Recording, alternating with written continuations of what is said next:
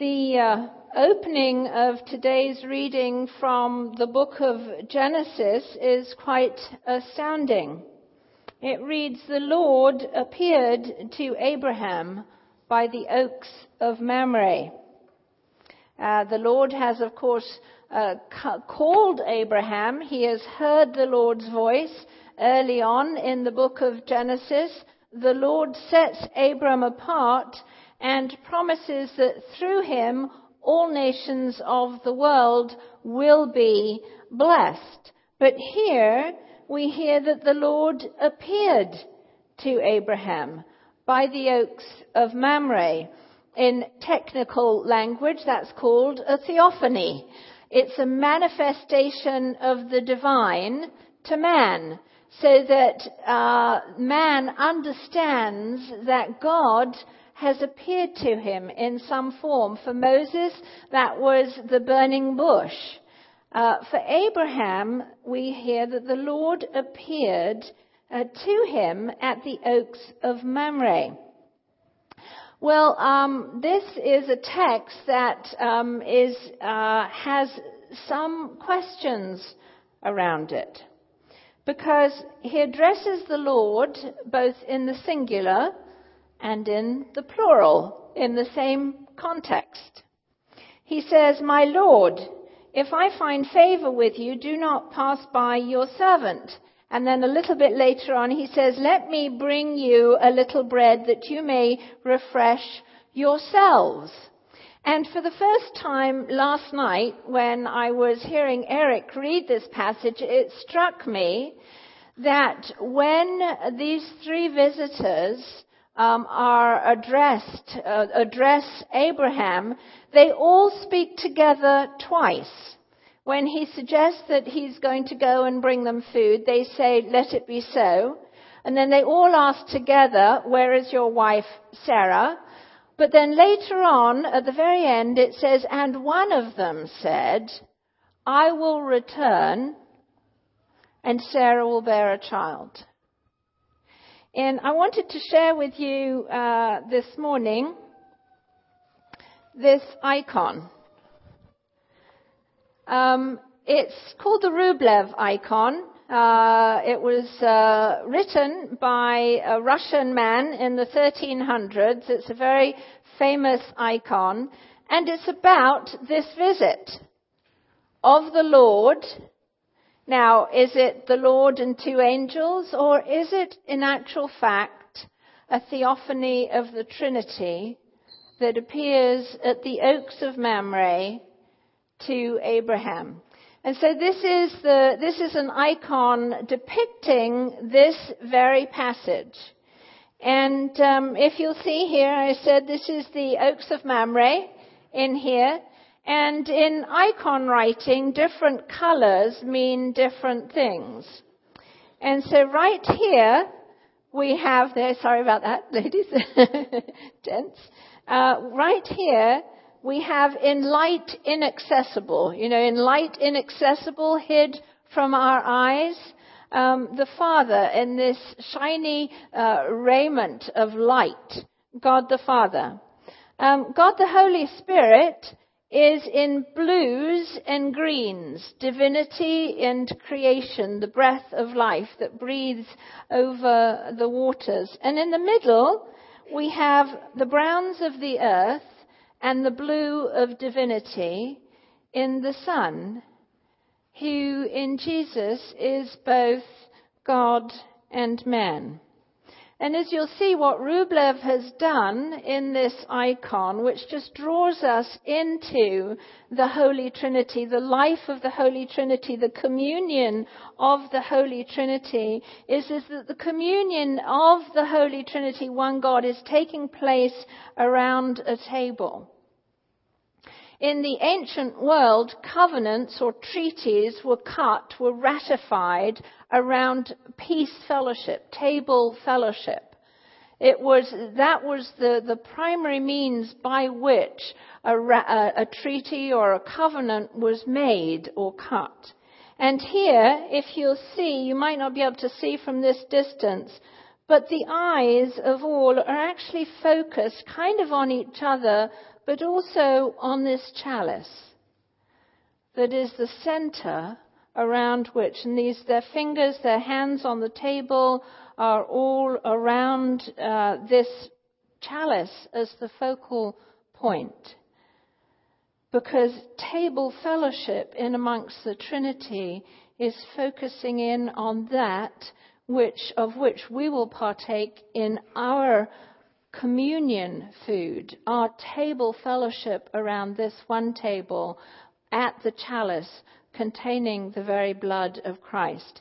But here we have, at the beginning of Genesis, a theophany of God, a manifestation of God to Abraham. They didn't happen very often, uh, theophanies, manifestations of the divine, until, of course, the one ultimate theophany, when Christ himself walks amongst us, when God becomes man and walks amongst us.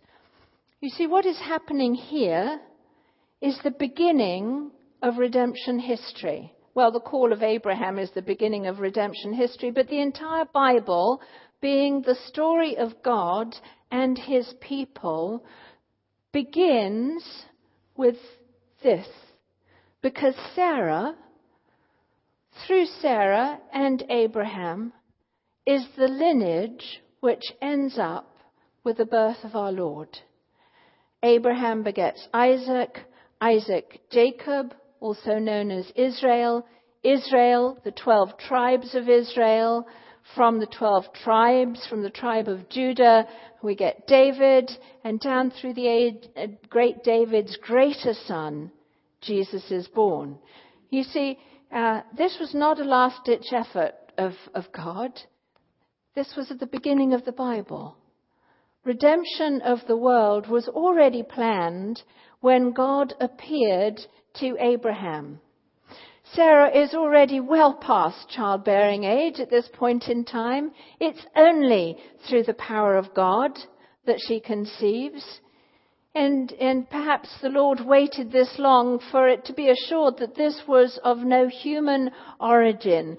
The one who says, I will return and you will bear, and Sarah will have a child. Uh, echoes of another annunciation, perhaps, if you will. God's hand is already on his people to save them. And this eventual ending theophany, the theophany to end all theophanies, because he comes and walks amongst us. This is a, a wonderful passage in, in uh, Paul's letter to the Colossians.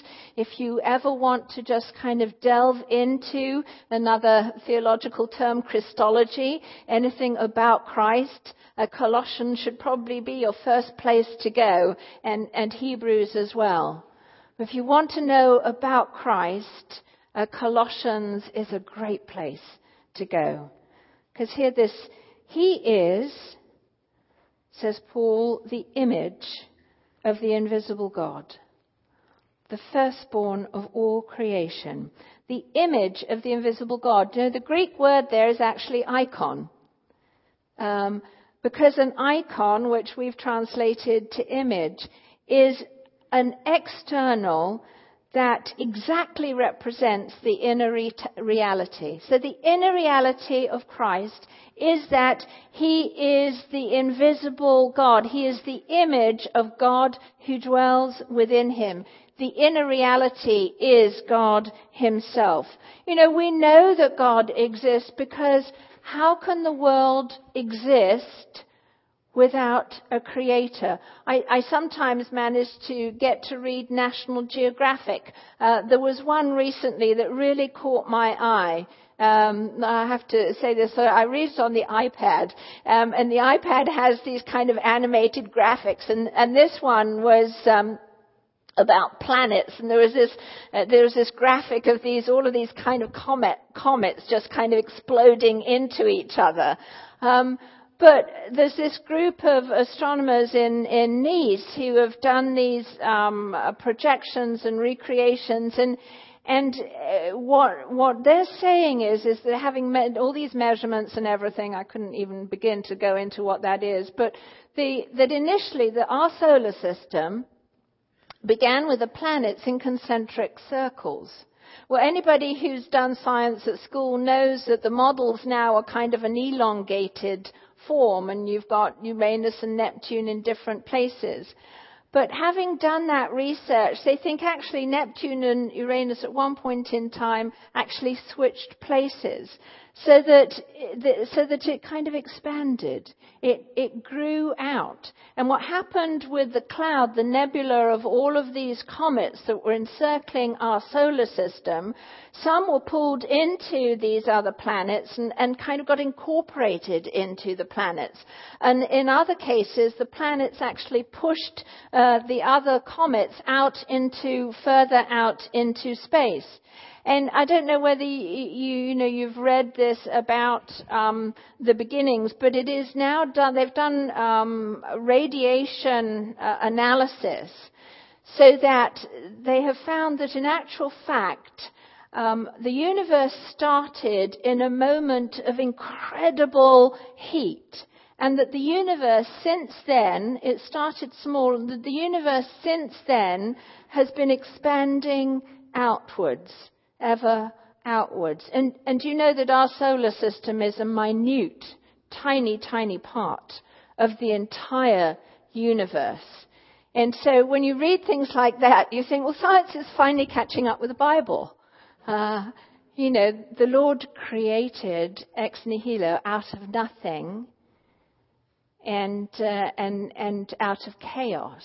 And indeed, this is kind, this is what the article says. Now, they're not religious at all, but they're saying it was chaos. It was initially chaos because all of these planets are just kind of then going into each other, but it finally stabilized down into the orbits that we currently know of. Uh, Paul puts it this way we, we know of the existence of God, he says, because his invisible attributes, namely his eternal power and divine nature, have been clearly perceived ever since the creation of the world in the things that have been made. Um, I might have, uh, I'm sure I have spoken of Julian of Norwich before now. She was an English mystic, again, pretty much around the same time as Rublev. She was in England, he was in Russia, she was a little bit later. Uh, a time when plagues were, were running through Europe and England, decimating, um, actually taking away in some areas 30 to 40 percent of the populace. And um, she was given last rites, actually. We don't know whether it was the plague, but it probably was. And at that point in time, she had these um, visions, and she wrote them out in a book called The Showings. Um, and I'm going to share just a brief couple of this, but she's got one uh, where she is recounting that she saw in this vision, said, He showed me a little thing the size of a hazelnut. Well, you know how a hazelnut is tiny. It's a tiny little nut. It, lying in the palm of my hand. And to my mind's eye, it was as round as any ball. I looked at it and thought, what can this be? And the answer came to me, it is all that is made. And I wondered how it could last, for it was so small. I thought it might suddenly disappear. And the answer in my mind was, it lasts and will last forever because God loves it. And in the same way, everything exists through the love of God. God made it, He loves it, and He cares for it. When we think of the vast expanse of the universe, not just our solar system, but beyond that we don't even know exists, but, it, but it's expanding and it's going on out there.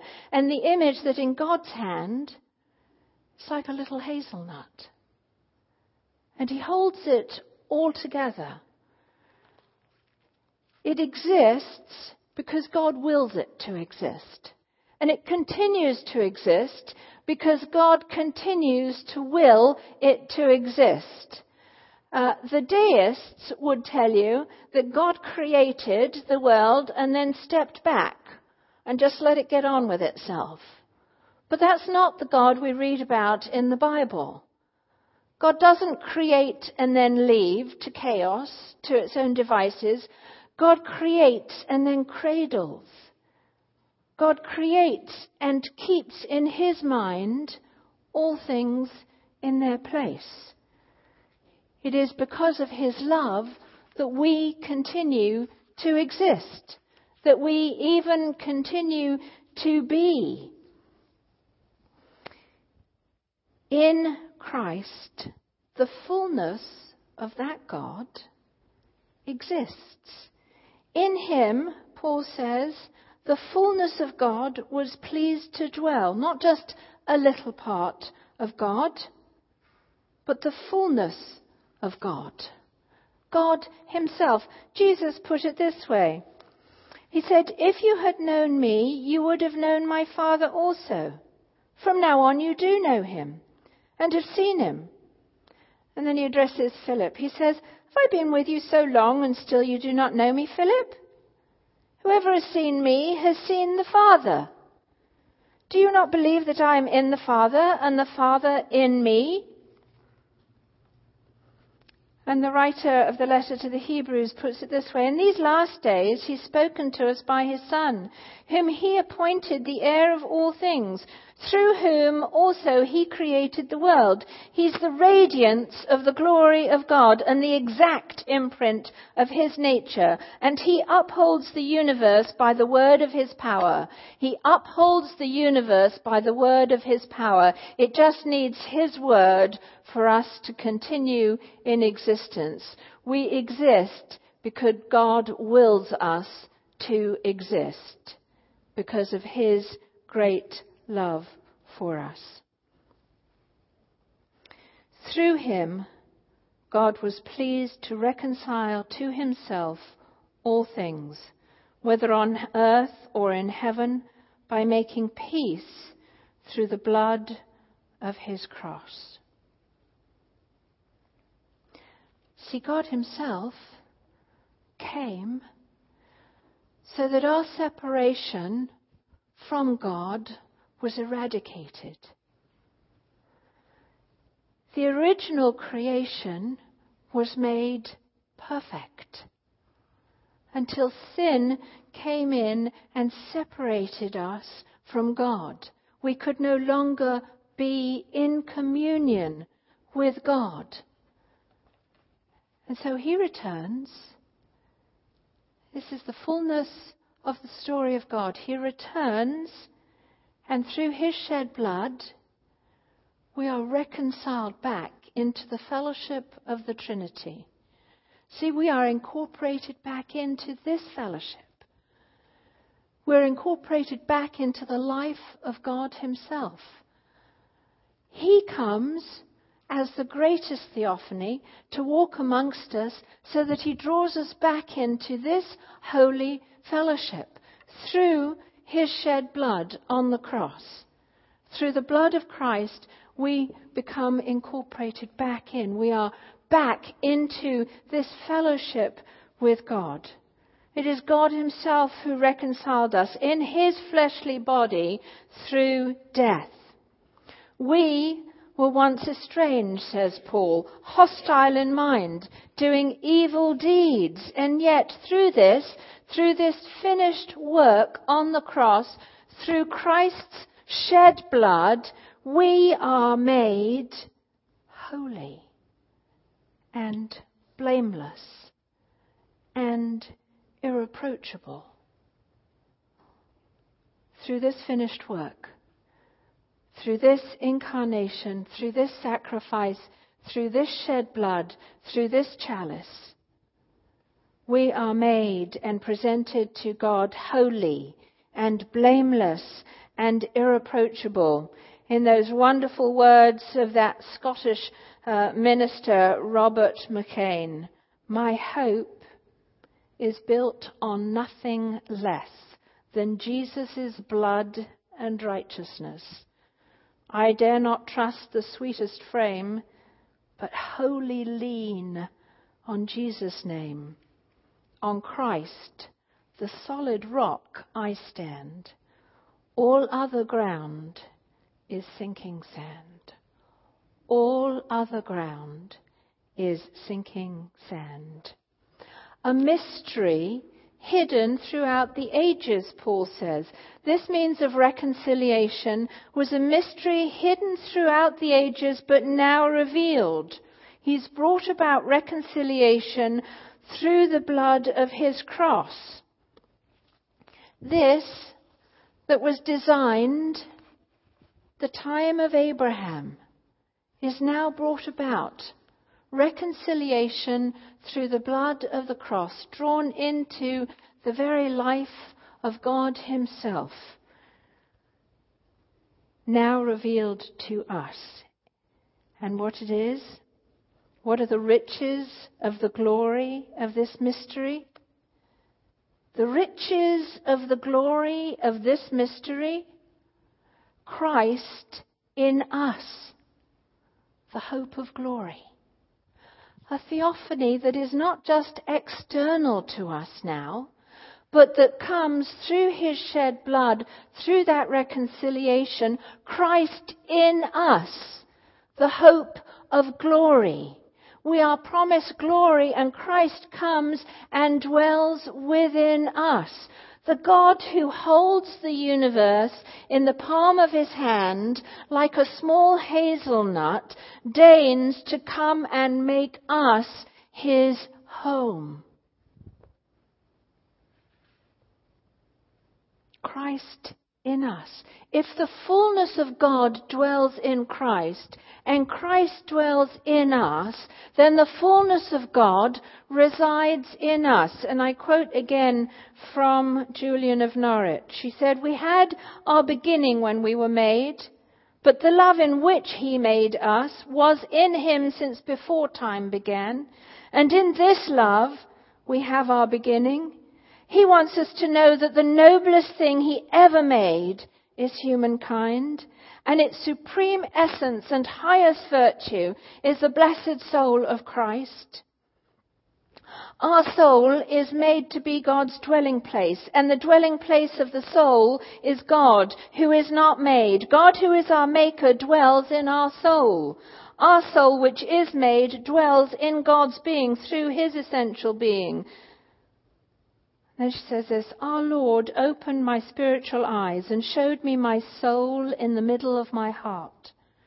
I saw my soul as large as if it were a kingdom. And from the properties that I saw in it, it seemed to me to be a glorious city. In the center of that city sits our Lord Jesus, true God and true man, glorious, highest Lord. And I saw him dressed imposingly in glory. He sits in the soul in the very center in peace and rest, and he rules and protects heaven and earth and all that is. In all eternity, Jesus will never leave the position which he takes in our soul, for in us is his most familiar home and his favorite dwelling. Christ in us the hope of glory, his most familiar home, and his favorite dwelling. C.S. Lewis once said, The inside is bigger than the outside. There's this kingdom within our soul. If you've ever done meditation or contemplation, uh, you go inside and you find this amazing kingdom, this glorious city where God resides where Christ comes in and is seated forever. The God who holds the universe in the palm of his hand, who created all things out of nothing, and who holds it together in his love. You know, sometimes I think we make God into a genie that we hold in our pocket and take out every once in a while and to rub. But this is God. Created the universe further than humanity has ever yet explored. Out of nothing. And it is still expanding, and He holds it together because He wills it to continue to exist. And then He comes as the final theophany to live with us, to dwell with us, so that He knows our fears, so that He knows our burdens, so that He knows our suffering, so that He knows our joys, so that He knows all of the pains of being human. He knows all of that and dwells secure in us, Christ in us, the hope of glory everything in the palm of his hand, and he's seated within us. I ask you, beloved, today are you suffering? Are you burdened? Are you fearful? Are you anxious about anything? He says, Cast your burdens on me. He's not a small God we can take out and rub when we feel like it. He is the God of the universe, and He has chosen to dwell in you and I at the very center of our being. Christ in us, the hope of glory. Lay your burdens on Him. He holds the universe in His hands. He can take your burdens and bring you peace. In the name of God, Father, Son, and Holy Spirit. Amen.